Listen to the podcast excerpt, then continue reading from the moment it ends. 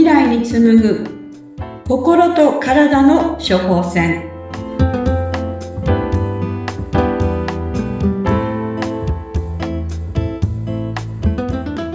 こんにちは。メンタルクリニック医師の花輪美幸です。こんにちは。インタビュアーの山内直子です。今日もよろしくお願いいたします。よろしくお願いいたします。さあ美幸先生。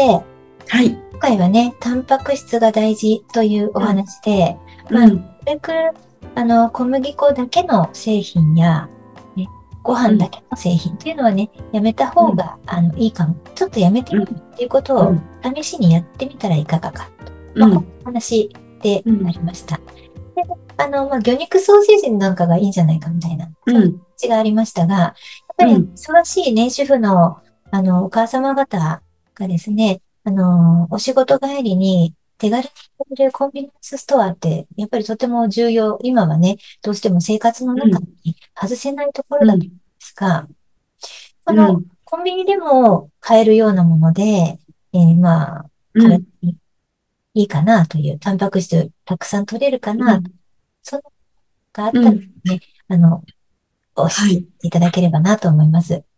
はい。あの、コンビニに行くとね、まず入り口の一番目立つところに菓子パンとかお菓子類が置いてありますよね。はいだからついついそっちに目が行ってしまって、ついつい菓子パンとか買ってしまうんだけれども、そうじゃなくって最近のコンビニってすごい進化してると思うんだけれど、あの、お魚とかお肉のお惣菜もしっかり売ってますよね。ありますね。だからそういったお惣菜をぜひね、買っていただきたいと思いますね。はいはい。うん、で、ですね、あの、忙しい主婦の、あの、仕事しながらね、お料理もするのが本当に大変な方々多いと思うんですけれども、はい、あの、簡単にしようと思ってね、今日はうどん茹でておしまいとか、パスタ入れておしまいとかっていうことがないようにまずしていただきたいことと、やっぱりタンパク質、はい、タンパクファーストなんですね。タンパク質が一番大事ということを、まず覚えていただいて、で、肉、魚、卵を食べていただいて、牛肉、ソーセージ食べていただいて、で、コンビニでお買い物するときはね、菓子パンじゃなくってお惣菜を買うっていうふうなことを心がけていただいたらいいと思いますよ。はい。ありがとうございます。あのー、結構卵とかってアレルギーがあるとか、そういうところで、うん、あの、割と妊婦さんの時から卵を徹底的に食べないっていうことをする方も中にはいらっしゃると思うんですね。うん、うん。それでも大この場合はね、当然もアレルギーの物質を除去するってことが大前提ですのでね、はい、卵のアレルギーになる方が卵を食べるのは良くないと思いますよ。うんうんうんうん、だから他のタンパク質でしっかりとっていただいたらいいと思います。なるほど。あの、逆に、卵アレルギーではない方、あの、うん私とか卵本当大好きなんですね。うん。で、何個でも食べちゃうんですけど、いいですよあ。の世間の今までの常識とかだと、1日1個とかって言われてたじゃないですか。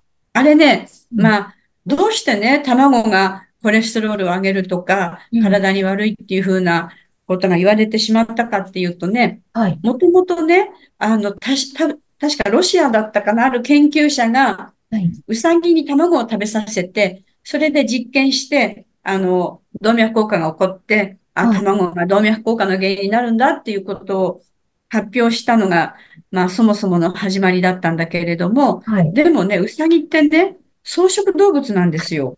確かにそうですよね。うん。だから草食動物にそういう動物性のタンパク質を与えたら、やっぱり良くないわけですね。はいはいはい。でも人間はどっちかっていうと肉食よりのうん雑食動物なので、うんうん。だからやっぱどうしてもね、タンパク質重要なんですね。うん。なので、たま、あの、一方ではね、養鶏農家、養鶏農家さん、卵を作る農家さんの方々は毎日もう5個も6個も卵を食べるらしいんだけどもうん、もう全くアレルギーもなく健康だったっていうことをね、発表された方が昔いたんだけれど、はい。あの、卵は1個までとか、どうしてそんなことになっちゃったのかね、本当に残念なんだけれど、うんうん。あの、ただね、タンパク質はね、毎日同じものを食べ続けると、それが原因でアレルギーになることがあるのでね、毎日毎日卵を食べるんだったらね、まあ2個でも3個でも4個でも食べていいんだけれど、毎日は食べない方がいいだろうと思います。なるほど。うん。ものを変えるっていうことですね。そうですね。だから、タンパク質をね、ローテーションするんですね。今日は豚、鶏、はい。牛とかね、あの、変えていくといいと思います。ああ、これは割と簡単にできそうですね。その間におうん、魚とかも入れていけばいいですね。うん。うん。でね、あの、働いてるお母さん方はね、おはい。料理する時間が限られてしまうと思うんだけど、うん。あんまりややこしいことは考えなくていいから、野はい。菜炒めとか、おうん。鍋でいいと思うんですよ。うん。うん。お鍋とか野菜炒めだったら野菜もタンパク質も両方取れますからうんね。そうですね。ぶち込んじゃえばいいんですね。そうそうそうそう。もうそんなね、凝った料理はもう難しいですよね。そうですね。確かに。まああとは、こう、具材を変えて、ローテーションとか。あと、そうそう。あの、そうです、そうお豆。腐はどうですか？お豆腐もいいですよ。お豆腐ね。大豆はね、小麦粉、あの、小麦粉じゃない。大豆は、あの、タンパク質ですからね。ね。ただね、やっぱり動物性のタンパク質の方が、うん。タンパク質としては効率がいいですね。ああ、そうですか。うん。なるほど。はい。動物性をたくさん取る。そうですね。はい。で、例えばね、小麦粉の中にもね、タンパク質は入ってるんですよ。あ、そううん。なんですね。ただ、うん。ただこれが、うん。あの、いろいろ悪さをするんですね。うん人間の体の中に入った時にいろんな、あの、悪い影響を与えてしまうので、小はい。麦粉のタンパク質って私が言ったからといって、あ、じゃあ小麦粉にもタンパク質入ってるから食べていいんだよね、というふうに思わないでいただきたいんですね。うん、うん、うん、うん。悪さをするって例えばどんな感じですか？これがね、あの、腸の機能がしっかりしてないと、はい。そのタンパク、その小麦粉っていうのは、なかなかね、消化が悪いんですね。皆さんね、小はい。麦粉って消化がいいと思ってらっしゃるかもしれないけど、実はそれは、あの、大きな誤解で、はい。実はとても消化しにくい物質なんですね。小麦粉のタンパク質ってね。で、消化しきれないまんま、腸の中に入ってくると、あの、腸の隙間からね、体の中に入り込んじゃうんですね。で、体の中に入り込んじゃった、あの、小麦粉のタンパク質が体、あの、脳にまで行くともう、なんかね、麻薬みたいに作用しちゃうんですね。そうなんですね。うん。なのでね、やっぱりよく、で、特にね、あの、今の小麦粉は昔の小麦粉に比べて、このグルテンというタンパク質が40倍に品種改良されてるんですね。うん昔のタンパク質、あの、昔の小麦粉っていうのは、ポソポソしてすごく扱いにくかったんだけれど、最近の小麦粉はとても扱いやすくなってます。粘りそれはグル。テンを品種改うん。良し続けて増やうん。したからなんですね。もちもちした感じになるわけね。はい、はい、はい。これがもう大きな癖者で。昔の小麦粉だったらまだ良かったんだけれど、今の小麦粉は、あの、脳に行って麻薬みたいに作用しちゃうものが増えちゃってるんです。なるほど。食べ物って本当に大事ですね。本当に大事ですよ。ねえ、そんなに変わってしまうなんていうのが、あの、毎。日取られてると、本当に気がつかないと思うんですよね。そう。あの、私のところに通っている患者さんでもね、小麦小麦粉をやめて非常に体調が良くなったっていう方が、うん。例えば、たまたまね、お友達の家に行ってケーキが出てきて食べちゃったっていはい。う方、時々いらっしゃるんだけど、もはい。のすごく具合が悪くなるんですって。で、以前あんなものをね、好き好んで食べていたなんて信じられないとおっしゃいますね。そうなんですね。うん。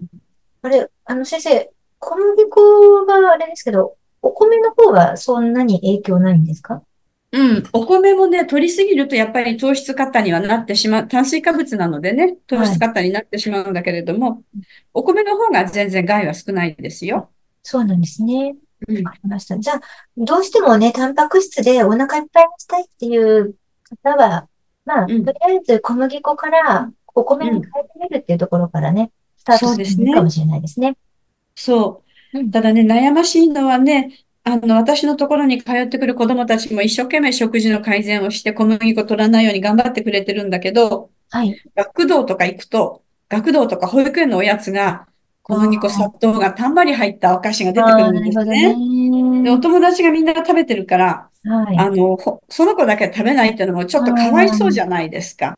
はい、はい、ではい。だからね、本当にこれはね、由々しき問題でも、日本中の幼稚園、保育園、小学校。学童で、そういった食事を改善することをぜひ、考えていただきたいなと思います。これはもう日本の未来に関わってくることですからね。確かにあ。ありがとうございます。で次回では、次回はですね、じゃあ、あの、今ね、少しお話にあった、こんな患者さんがいるよっていうような、まあ、そのような、あの、じ、実際のね、具体例を、あの、ぜひお聞かせいただきたいなと思います。わかりました。はい。今日もありがとうございました。ありがとうございました。